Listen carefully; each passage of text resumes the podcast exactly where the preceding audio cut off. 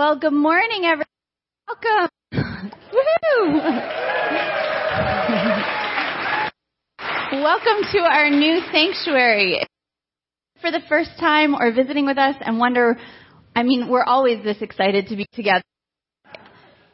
In particular, this morning we are delighted to be back in our, any suggestions, Kevin? in our new and improved sanctuary. So it is so good to be together. I have just a few announcements before we begin this morning. You know, something's just not working for me about this. I think, I think this is going to help. All right, that's much better.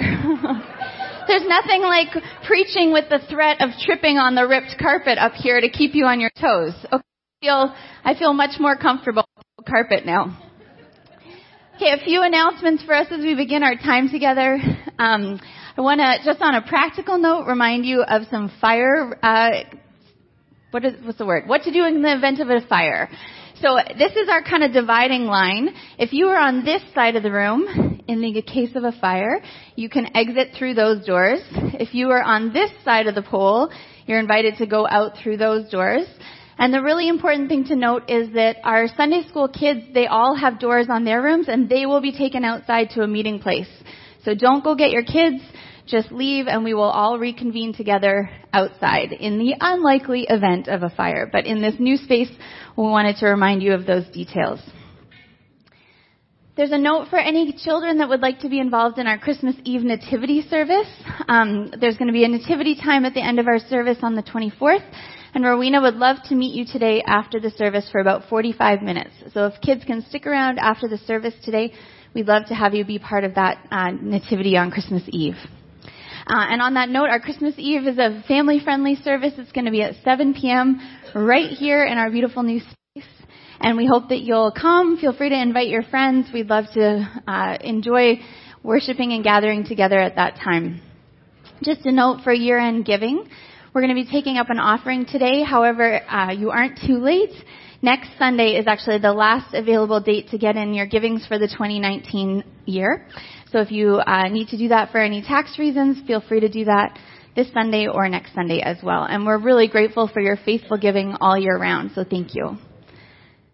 Uh, just to note, there's a group of people that are going to be going out caroling tonight at 5 p.m. here at the church, going around the neighborhood and, uh, yeah, caroling to our neighbors. So please let Pastor Alex know if you would like to come so he can make sure there's enough hot chocolate for everyone. That's tonight at 5 p.m. here at the church. And just a note that we have uh, some different office hours over the holiday season. So the office is going to be closed from December 25th through January 1st, and it will reopen on January the 2nd. We have another delightful announcement this morning. There's a rose up here again. We're delighted that Christiane and Alan Orsini welcome their baby boy Tobias on December 19th this week. Yeah.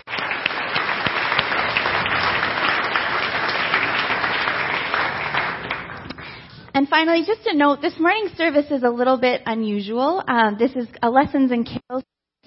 And so that means that there's going to be, you're going to get your exercise as well this morning. We're going to have a little bit more standing up and sitting down. Just want to extend an invitation if that's not comfortable for you for any reason, please feel free to uh, participate in whatever way serves you best. But there's going to be a little bit more up and down than we normally have. And just wanted you to be uh, prepared for that in advance. I'm now going to invite Leisha and Leandro Bastos who will come up, and they're going to lead us in lighting our Advent candle.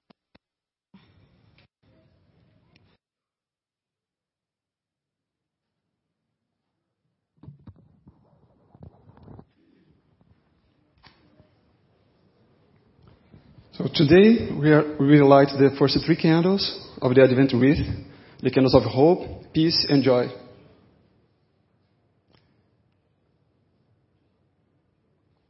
And now we light the fourth candle of Advent.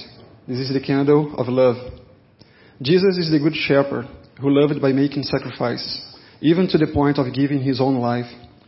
Advent is a time of kindness, thinking of others, and sharing with those around us.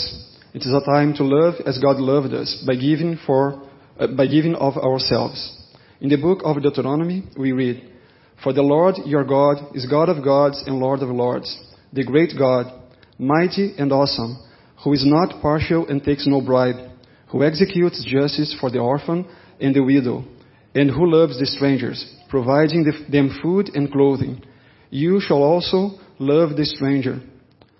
For you were strangers in the land of Egypt. Deuteronomy 10, 17 to 19. From the Gospel of John we hear, I give you a new commandment, that you love one another. Just as I have loved you, you also should love one another. By this everyone will know that you are my disciples, if you have love for one another. John 13, 34 to 35. Let us pray. Lord, teach us to love. May we always remember to put you first as we follow Christ, so that we may know you, your, your love, and show it in our lives.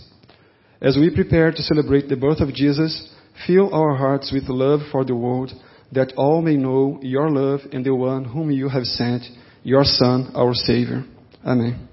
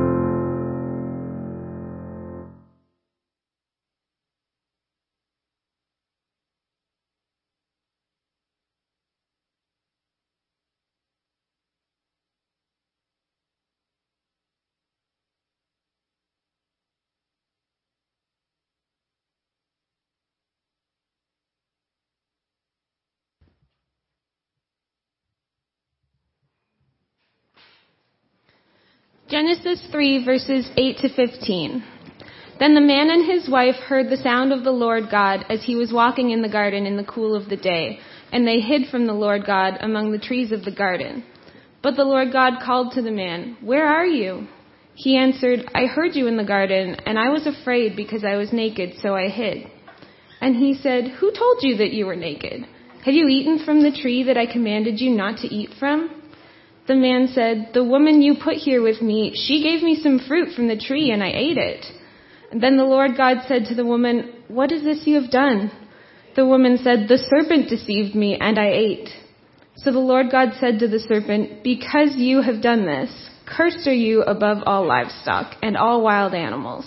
You will crawl on your belly, and you will eat dust all the days of your life. And I will put enmity between you and the woman, and between your offspring and hers.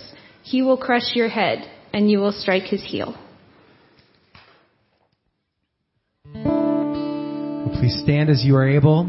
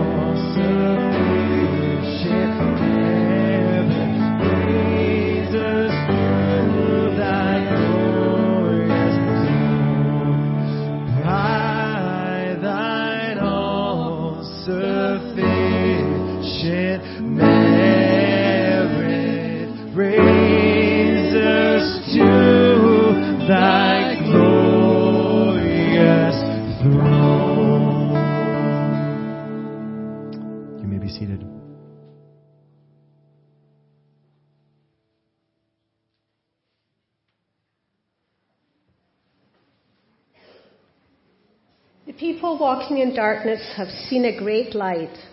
On those living in the land of the deep darkness, a light has dawned. For to us a child is born, to us a son is given, and the government will be on his shoulders, and he will be called Wonderful Counselor, Mighty God, Everlasting Father, Prince of Peace. Of the greatness of his government and peace there will be no end. He will reign on David's throne and over his kingdom, establishing and upholding it with justice and righteousness from that time on and forever. The zeal of the Lord Almighty will accomplish this. Please join me in the confessional prayer. Lord, we are coming unraveled as we immerse ourselves in the busyness of the season. We are in need of a way back from the messes we create for ourselves because we too often reject your way to true peace. Lord, please forgive us. restore us, guide us, and renew us. Thank you, Lord, that in your loving kindness you already stepped in and saved us. Your gift restored us and gave us back our lives. Amen. Again, please stand as you are able as we sing, O come, O come, Emmanuel.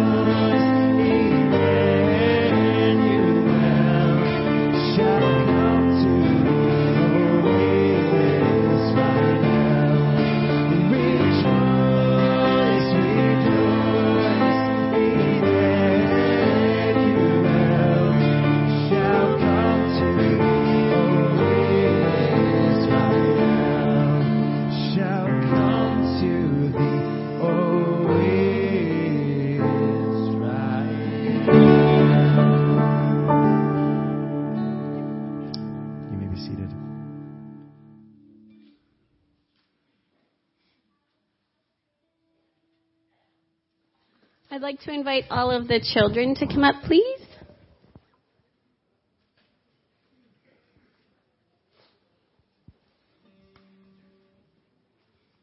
You guys can come up and grab a seat right here on the carpet.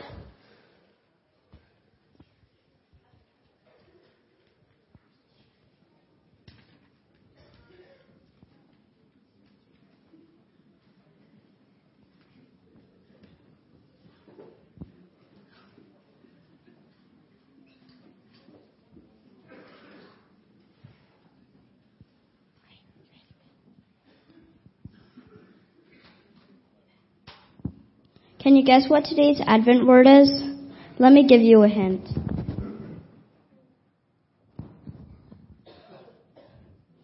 Love.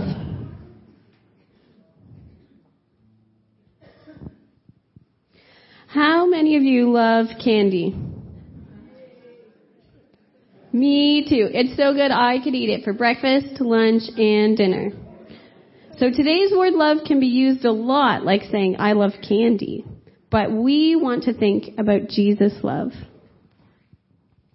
At Christmas time, God sent Jesus not because he just felt like it or just to change things up. No, he sent Jesus because he loves his people. That's you and me. And when we feel God's love, we can give that same love to others. This love is more than a love for candy. It's a love that lasts forever. So today, when you are eating the candy I give you, you can remember that candy only lasts a little while, but God's love lasts forever. Our Bible says this about God's love in the book of Ephesians. Have one, oh, we will speak the truth in love, so we will grow up in every way to become the body of Christ. Christ is the head of the body. He makes the whole body grow and build itself up in love. Under the control of Christ, each part of the body does its work. It supports the other parts. In that way, the body is joined and held together. Let's pray together. Dear God, we thank you for this fourth Sunday of Advent. It is so good to learn more about you with all these special people here. We thank you today for your love. Thank you for loving us so much that you sent Jesus. Help us to show that love to all of our families, friends, and everyone we see this week. We love you. Amen.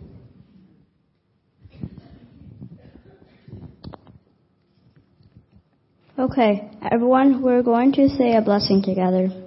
I'll say it first, then we say it together. Love the one, love the of the Lord be with you. Ready?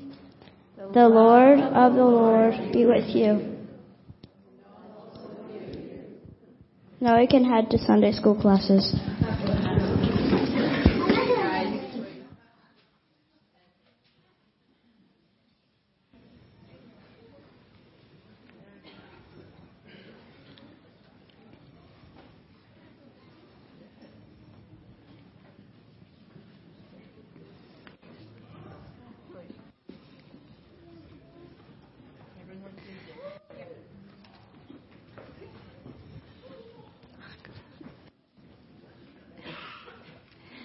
Well, good morning again. Thank you. So we've been saying we've been camping out in the gym, and though we're done our camping trip, as you can see, we're still adjusting to a few things here. So appreciate your patience as we change microphones.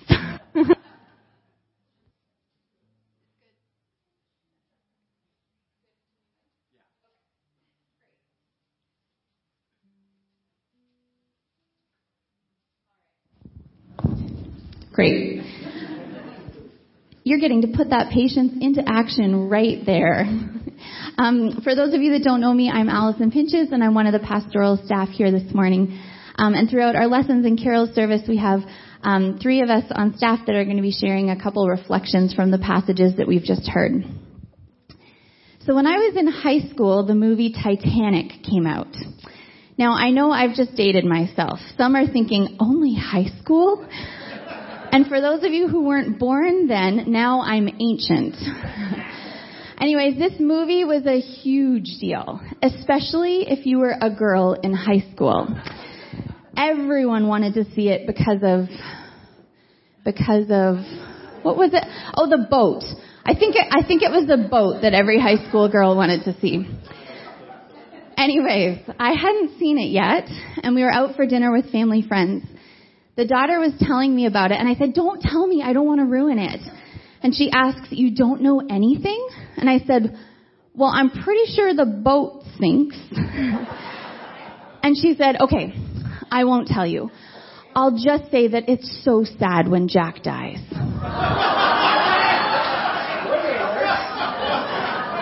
huh.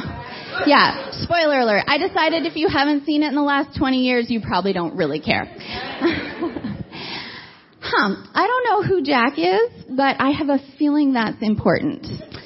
Well, it was quite a different experience watching Titanic knowing the boat was going to sink and the protagonist was going to die.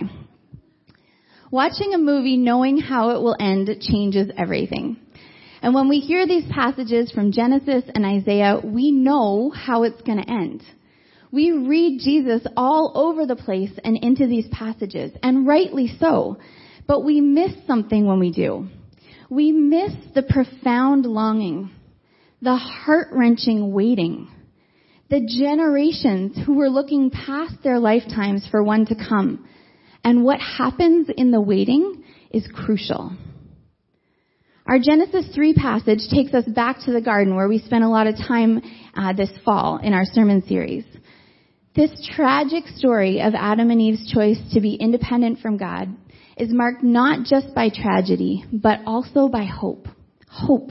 It's right there at the fall. Yes, there will be a battle between the offspring of the woman and the offspring of the snake, meaning there will be a battle between people and evil, but he will crush your head. One of the offspring of the woman will eventually crush and put an end to evil and the lies of the serpent. The fancy term we learned for this phrase is the proto-evangelion, which just simply means the first good news. And so with this first good news, this promise, they wait and look ahead for one day when all things are made right. When the consequences of the garden are reversed and people live in right relationship with God, themselves, and creation once more and they wait for the one who will make all this possible. As we read through the Old Testament and the various encounter various characters, it begs the question, is this the one?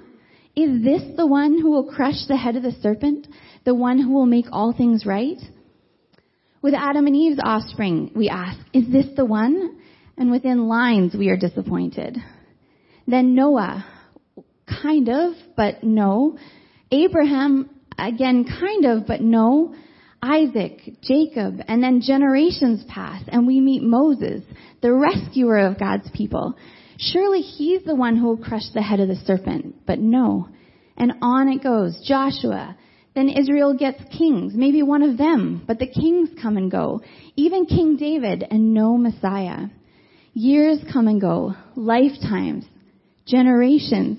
Hundreds and hundreds of years and still they wait for the one to crush the head of the serpent. And then there's Isaiah. Isaiah who speaks more clearly than anyone before what this one will be like. The one who will crush the head of the serpent. The one who will break this terrible lie. And what does he say he's like? The message paraphrases for us. For a child has been born for us. The gift of a son for us. He'll take over the running of the world. His names will be Amazing Counselor, Strong God, Eternal Father, Prince of Wholeness. His ruling authority will be grow, and there'll be no limits to the wholeness he brings. He'll rule from the historic David throne over that promised kingdom. He'll put that kingdom on a firm footing and keep it going, with fair dealing and right living beginning now and lasting always. But it's been thousands of years at the time of Isaiah's words, and it's still not time yet. Isaiah lived about 700 years before Jesus was born. Another 700 years of waiting and looking ahead to the one to come. When we read the end into the story, we can miss the waiting, and the waiting is crucial. What happens in the waiting? We are prepared, shaped, a path is cleared. Hearts are molded. The waiting is not wasted. It serves a crucial purpose. Luci Shaw writes, It's the waiting that's hard, the in-between of divine promise and its fulfillment. Most of us find ourselves dangling in this hiatus, which in the interval may seem a waste of time.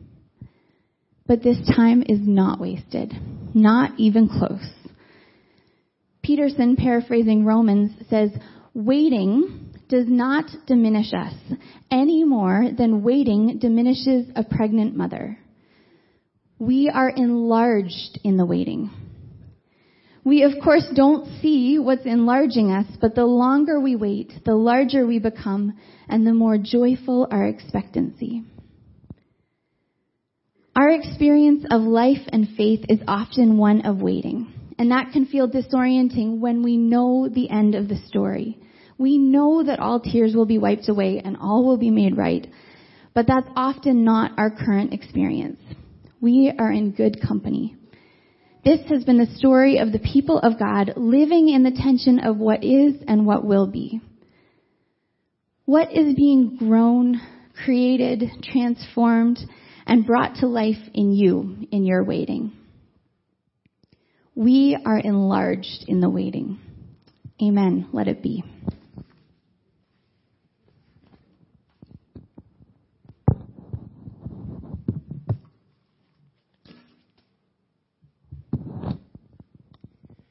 Micah 5, 2 to 4.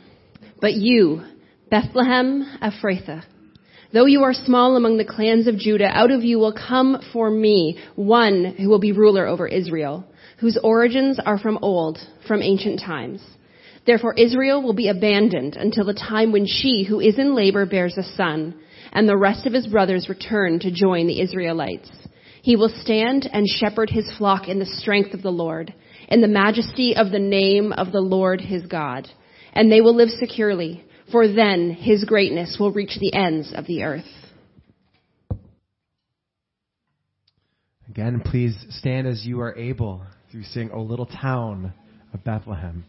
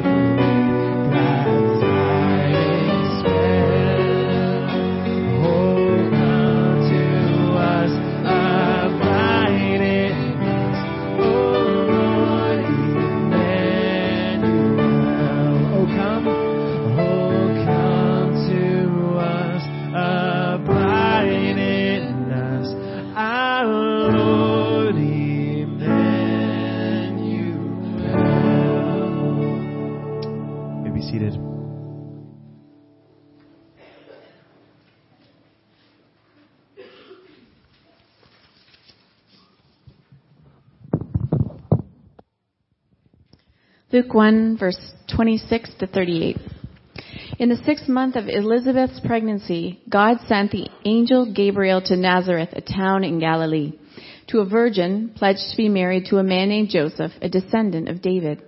The virgin's name was Mary. The angel went to her and said, Greetings, you who are highly favored. The Lord is with you.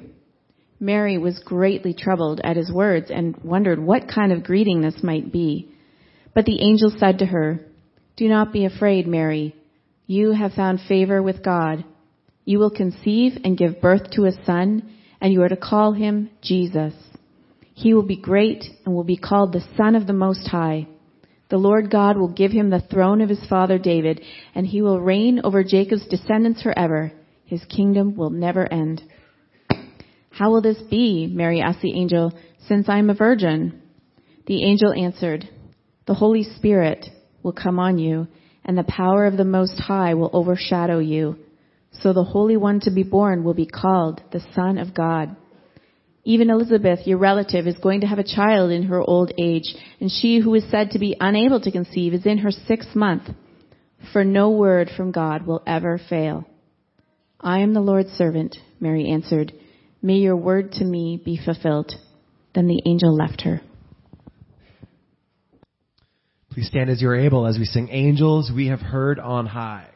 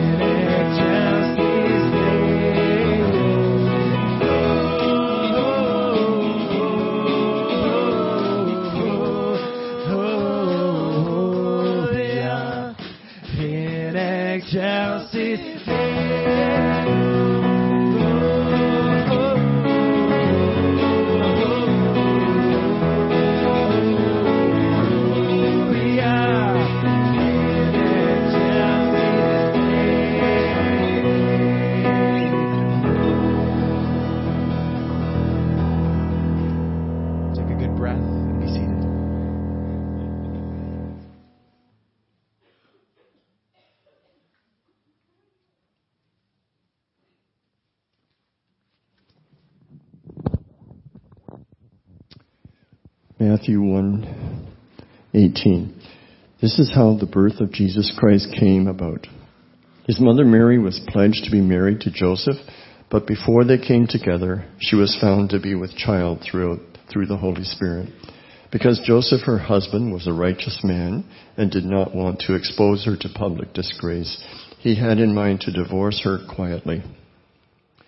But after he had considered this, an angel of the Lord appeared to him in a dream and said, Joseph, son of David, do not be afraid to take Mary home as your wife, because what is conceived in her is from the Holy Spirit. She will give birth to a son, and you are to give him the name Jesus, because he will save his people from their sins. All this took place to fulfill what the Lord had said through the prophet. The virgin will be with child and will give birth to a son, and they will call him Emmanuel, which means God with us. As you're able, please stand as we sing God Rest Ye Merry Gentlemen.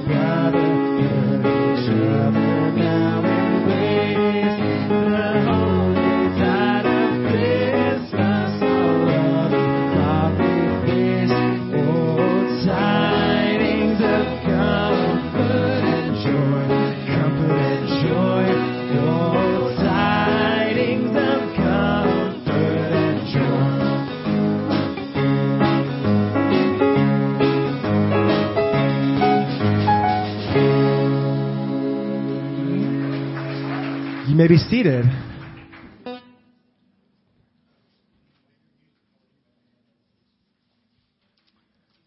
that was fun, wasn't it?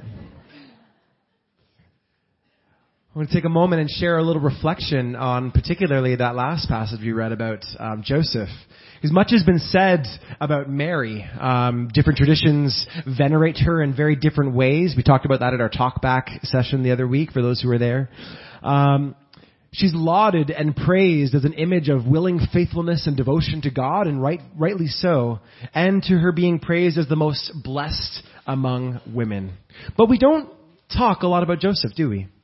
the earthly adoptive father of Jesus. But in this short section, uh, just read a moment ago in Matthew 1, we get this little glimpse into Joseph and his role in the Christmas story. We see a humble man, a righteous man, and a faith-filled man. A man who had to trust deeply in the words of this divine creature, who that just must have been a bizarre circumstance. Could you imagine a, a divine creature, an angel visiting you, and you just have to trust what they say. You just have to believe that they're, they're not totally just, you know, someone off their rocker. We also see a man who had every right, every right to leave his betrothed wife, Mary. And he clearly considered it. Under many circumstances, this would have been the right and the good thing to do. And yet this angel appears and gives Joseph a, a different mandate. Instead of quietly leaving Mary as he was maybe planning to do, he ends up being given a far greater task to be somehow, I don't know how this works, somehow a father figure to God incarnate. The child that would bring redemption to the people, to his people and beyond. The child that was the Lord even at birth. The child that was God incarnate, God with us, Emmanuel. In some ways, Joseph is unique among the biblical story. There's a few other examples like this, but this is the most, uh, the most prolific in my mind. He is unique in the grand biblical story because in a uh, very patriarchal, male-dominated culture, he plays a secondary role to not only the child Jesus, but to his wife, Mary. And that's okay. Though I'm sure it was fraught with difficulties and challenges, Joseph embraces this unique role as the adoptive father to Jesus and as a, hun- and as a husband to the mother of God. In our world today, we love the idea of being exceptional. In fact, there is a large country just south of here that they built their whole country on exceptionalism. We're probably not far off though. Sorry. Actually, that was very Canadian of me to say that. and so I wonder, when we are in this world of exceptionalism, where we really try very hard to be just unique and like we have to stand out among the pack, what does Joseph's story have for us about the idea of playing a secondary role? What can we learn from Joseph's submission to God? How can we learn to be okay with the story not being about us, but rather being about something far greater than us? Even in our own church today, we have that opportunity. We are not simply individuals, but we are the body of Christ with many parts offering different aspects of how we do things week in and week out. We all have unique roles to play, some of them on the forefront, some of them behind the scenes. I think particularly of Dennis Gray, who has been here literally all week, getting everything ready in this space. And while and while I was busy like tinkering away in my office on like the stupid slides, he was making sure we had sound and video and audio for this Sunday. So that's uh we don't see Dennis up front, but we see him in a very significant role. So we all have this incredible, unique role to play. Sometimes it's not going to be on the forefront. Sometimes it is going to be secondary. Sometimes it is not going to be something excep- exceptional, but it's going to be necessary. Joseph's role was necessary.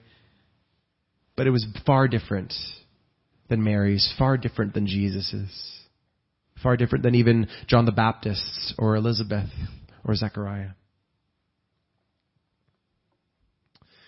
And now, let's consider how to continue to be the body of Christ.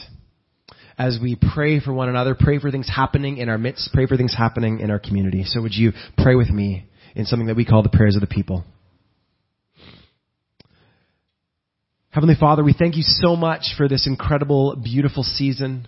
This, uh, I mean, I, was driving down uh, the road just this morning on my way here, and just your uh, life was just shining. The light was shining, the sun was shining, colors of pink and red and orange as the sun rose. God, I think particularly of this season where uh, it is now the days are starting to officially get longer as of today. And along with that, we think of just new life, new birth. That is why we celebrate in this season. So God, we thank you for the beauty and the joy that comes with this. We thank you for this new space that we get to worship in this morning. And we thank you for Dennis, as we, as we uh, said earlier, and, and countless others, many, many others who worked tirelessly to get it ready for this morning and for Christmas Eve so that we can be in our home together over the Christmas season. But God, most importantly, above all of that superficial stuff, which is important, but not as important as the gift of Jesus that we get to celebrate in this season. So we thank you for that. God, we also think of those who struggle this season, people who might be struggling with depression, with loss, with loneliness, with separation and divorce, with split up families. God, we pray that we, we know that this season is sometimes very challenging for those who are in those circumstances. And we pray that even amid challenging circumstances, that they would find these little moments, these little pockets of peace and joy and hope and love. Would you, the incarnate Christ, meet them in that place, Lord? God, we praise you again for new life this week with the safe arrival of Christian and Alan's son Tobias, and we continue to pray for his strengthening, the strengthening of that little baby boy who was struggling to breathe a couple days ago, but is now doing well. God, we thank you. We thank you that uh, the, the for the miracle of medicine and the wonderful things that these doctors and nurses can do, and we pray that you would bring him to full strength. We pray also for all the other new moms and dads who are maybe feeling sleep deprived and tired, especially in this season that is a little busier than we'd like it to be. We pray an extra measure of grace over them. We pray for Bill and Dale Klein, who suffered that garage fire at their farm, including the loss of some chickens. And we pray for them as they sort out uh, the details of insurance. It's just such an unpleasant thing to be dealing with at this time of year. And so we just pray over them and we pray your grace and peace over them. We pray also for Diane Boyd as she preaches for the call in Rockwood today. May your will be done and we pray your blessing and favor over her. We pray for a favorable outcome, for your kingdom to move in a new and fresh way in their community. We pray also for uh, Ken Oak as he does a gospel presentation at the Christmas outreach concerts this week in, in Magala. We pray that the expats who are living in the area that they might seek to connect with Jesus as they're reminded of the Christmas message. God, we pray for all who are experiencing health challenges. We pray for Margaret Cohen as she continues to recover. Anyone who is suffering silently. Lord God, would you be with them?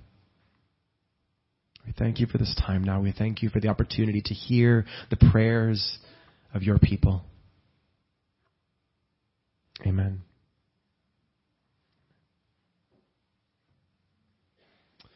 Would you stand again as we sing Hark the Herald? Oh wait, no, there's a reading first, isn't there? There's a reading. I got that wrong.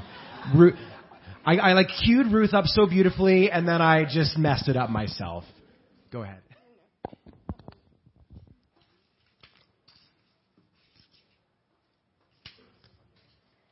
Luke 2, 8 to 16. And there were shepherds living out in the fields nearby, keeping watch over their flock at night. An angel of the Lord appeared to them, and the glory of the Lord shone around them, and they were terrified. But the angel said to them, Do not be afraid. I bring you good news that will cause great joy for all the people. Today, in the town of David, a Savior has been born to you, and he is the Messiah, the Lord. This will be a sign to you. You will find a baby wrapped in cloths and lying in a manger. Suddenly, a great company of the heavenly hosts appeared with the angel, praising God and saying, Glory to God in the highest heaven, and on earth peace to those on whom his favor rests. When the angels had left them and gone into heaven, the shepherds said to one another, Let's go to Bethlehem and see this thing that has happened, which the Lord has told us about. So they hurried off and found Mary and Joseph and the baby who was lying in the manger. Now let's stand. As we sing, Hark the Herald Angels Sing. Hark the herald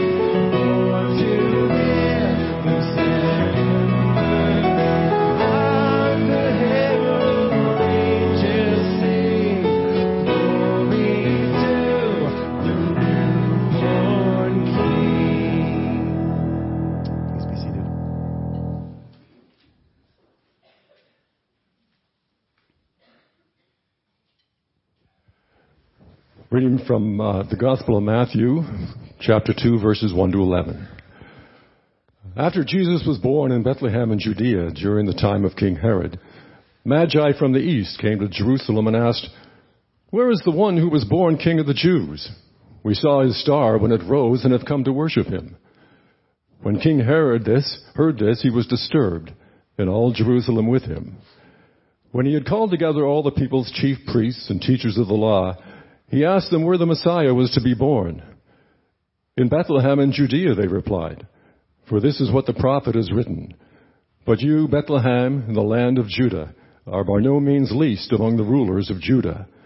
For out of you will come a ruler who will be shepherd my people Israel. Then Herod called the Magi secretly and found out from them the exact time the star had appeared. He sent them to Bethlehem and said, Go and search carefully for the child. As soon as you find him, report to me so that I too may go and worship him. After they had heard the king, they went on their way, and the star they had seen when it rose went ahead of them until it stopped over the place where the child was. When they saw the star, they were overjoyed. On coming to the house, they saw the child with his mother Mary, and they bowed down and worshipped him. Then they opened their treasures and presented him with gifts of gold, frankincense, and myrrh.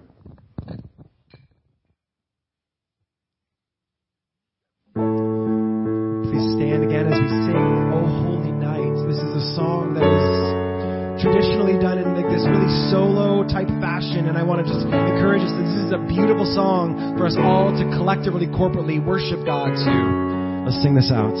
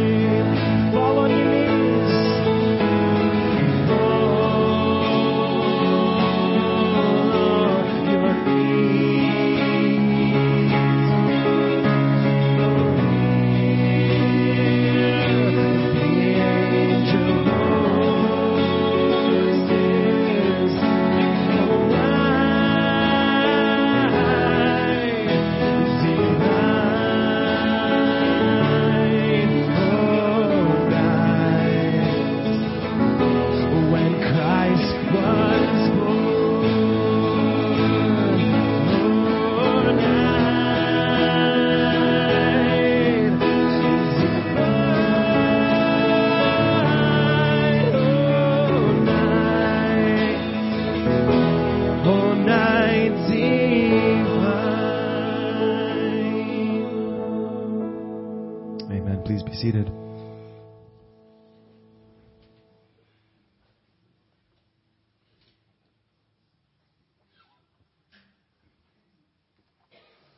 Reading from John 1 1 to 14. In the beginning was the Word, and the Word was with God, and the Word was God. He was God, with God in the beginning, and through him all things were made. Without him, nothing was made that has been made. In him was life, and that life was the light of all mankind. The light shines in the darkness, and the darkness has not overcome it. There was a man sent from God whose name was John. He came as a witness to testify concerning that light, so that all through him might all believe. He himself was not the light, he came only as a witness to the light. The true light that gives light to everyone was coming into the world. He was in the world, and though the world was made through him, the world did not recognize him. He came to that which was his own, but his own did not receive him. Yet to all who did receive him, to those who believed in his name, he gave the right to become children of God. Children born not of natural descent, nor of human decision or a husband's will, but born of God. The Word became flesh and made his dwelling among us. We have seen his glory, the glory of the one and only Son, who came from the Father, full of grace and truth.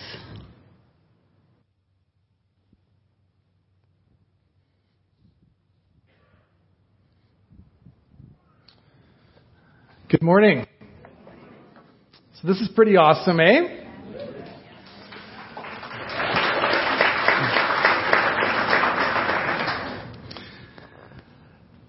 I love that we are having our lessons and carols service on the Sunday when we re-enter the sanctuary because there are a bunch of reasons why I enjoy this particular service.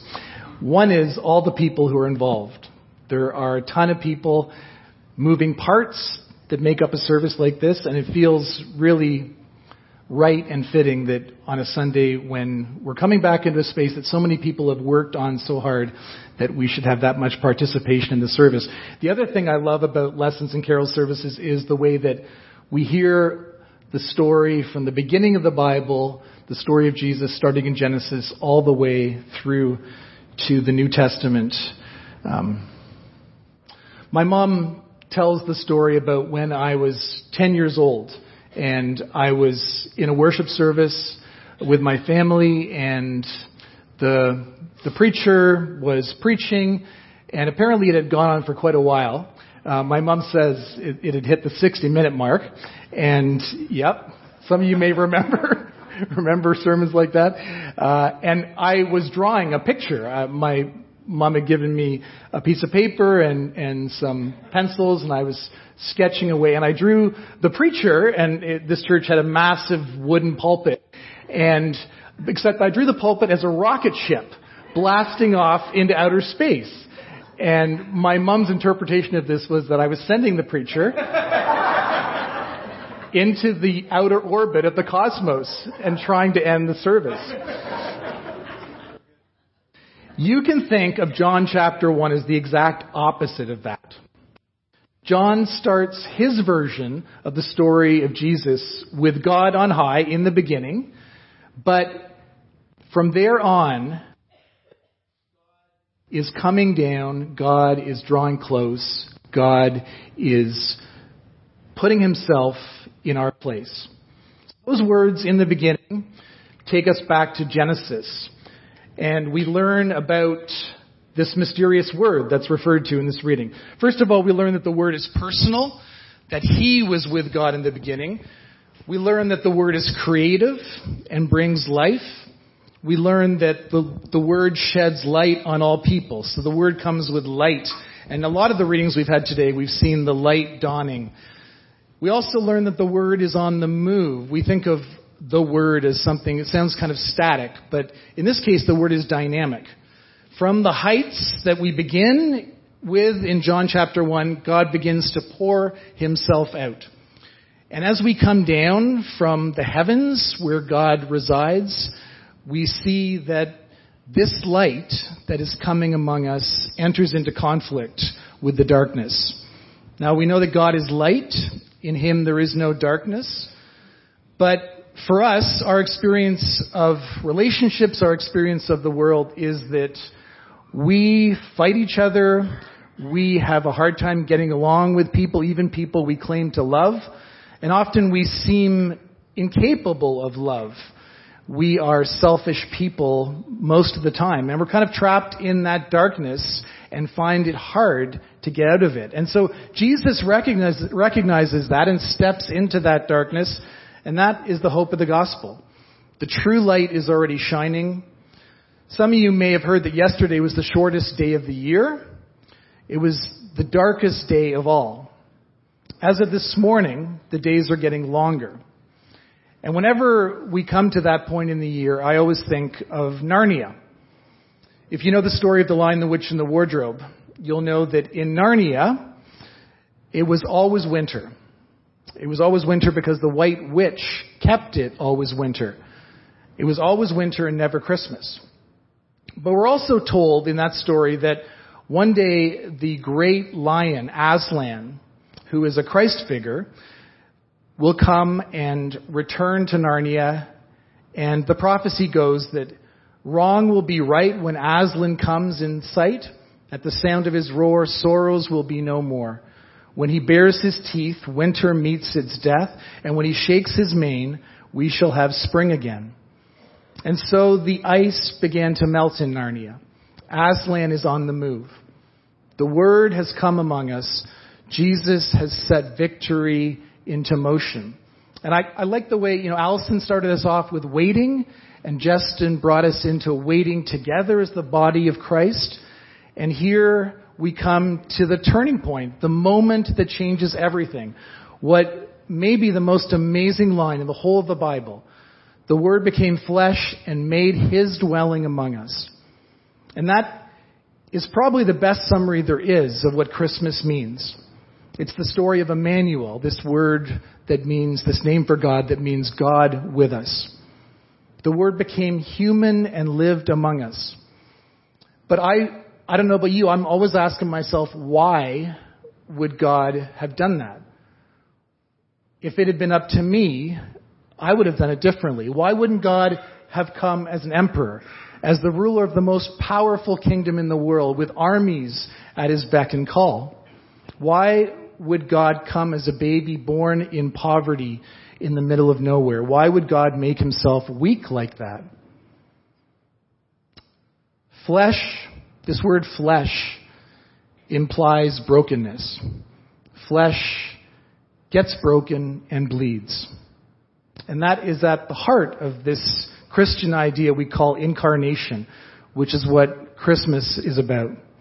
It's only as God takes on flesh, as God comes among us, as God sacrifices so much, as God empties himself, as he gives up what is most precious to him, that any of this, the light, the change, the hope becomes possible. I love the way Eugene Peterson puts this in the message. He says, taking that verse 14, he says, the word became flesh and blood and moved into the neighborhood. And so the birth of Christ calls us to reconsider how we live here and now. God has shown up in a way that surprised us, that I think we still have trouble recognizing, and we're called to humble ourselves, to love others, to serve them, to get close to them, to take risks, to no longer keep our distance. It's my privilege as your pastor to hear all the ways that you are doing that and the stories I could tell. This morning, I want to give you another opportunity to be bearers of light, to be bearers of the image of God, to follow the light. Tonight and tomorrow night, a group of us are going to go out caroling here in the neighborhood. We're going to meet here at the church at 5 p.m. And that's Sunday, this afternoon at 5 p.m. and tomorrow at 5 p.m. And we are going to walk around and sing songs. You ever tried this before? It's, it's profoundly weird, but but wonderful. It's wonderful and so countercultural. First of all, you're walking. Second of all, you're singing and you're going to people's doors. You're imposing and hey, we'll find out how that works out, won't we? We're going to be handing out invites to our Christmas Eve service, which is on Tuesday night at 7 p.m. And we're going to wait to see what the Holy Spirit will do. What doors, literal and otherwise, that He will open. And there may even be musical theater involved. There's, there's a rumor of that. How many of you actually like musical theater? That's, okay, so you're coming, right? You'll be there. I, I've been working on, just bear with me here. Because if you haven't been around, I've been ranting a bit about musical theater, and and I kind of regret that now. I'm, I'm coming. I'm coming to see that that I was wrong. And so so it's a conversion moment for the pastor. So I've adapted a classic, and and it goes like this. DeVere Drive is alive with the sound of music. Did you see how drive and alive rhymed in that? Like, isn't that wasn't that musical theater? Okay, so we need help because I can't lead the singing when we go caroling. So I, I hope you will be there.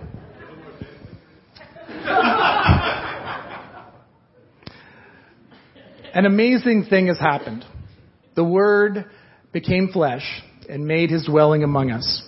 Christ moved in just around the corner. God has met us in an astonishing way. His love has come alongside us. His word guides us. And thanks to Jesus Christ, we can be at home with Him and with one another like we never thought possible. We are loved.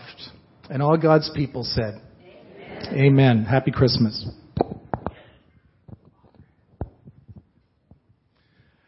Once a month at Courtright, we take up an offering and we're doing that this morning. If you're visiting with us, and I, I, do see some visitors, we don't want you to feel any pressure to give as the plates are passed. This is for those of us who call Courtright our home church, and it is certainly an act of worship. So uh, the ushers will come forward now to take up the offering.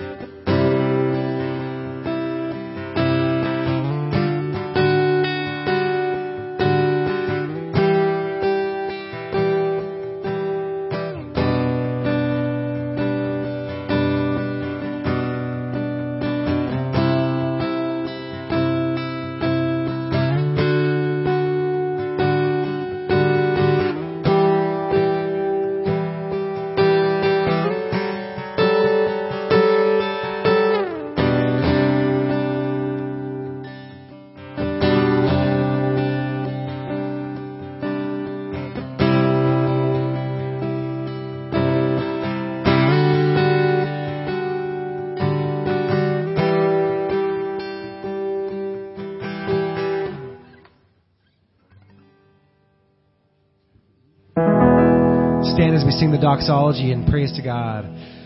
Praise God from whom all blessings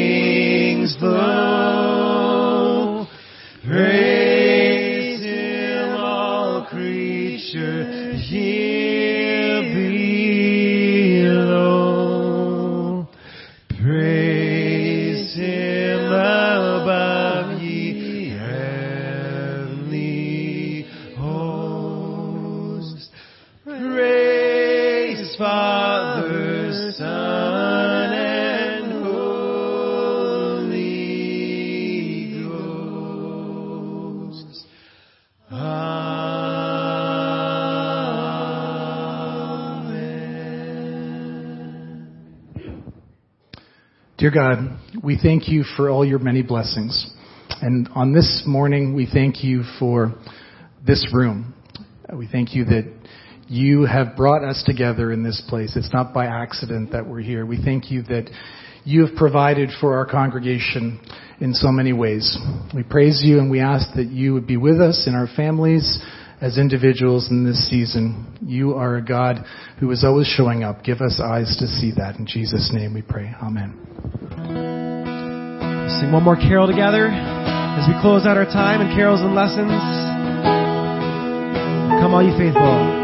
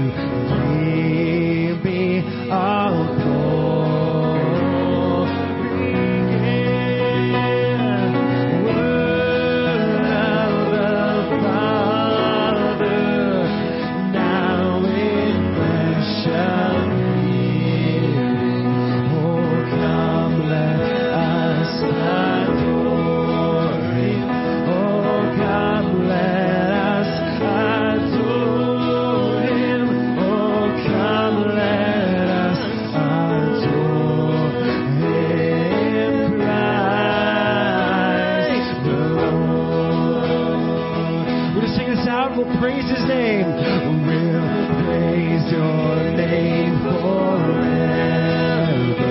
We'll praise your name forever.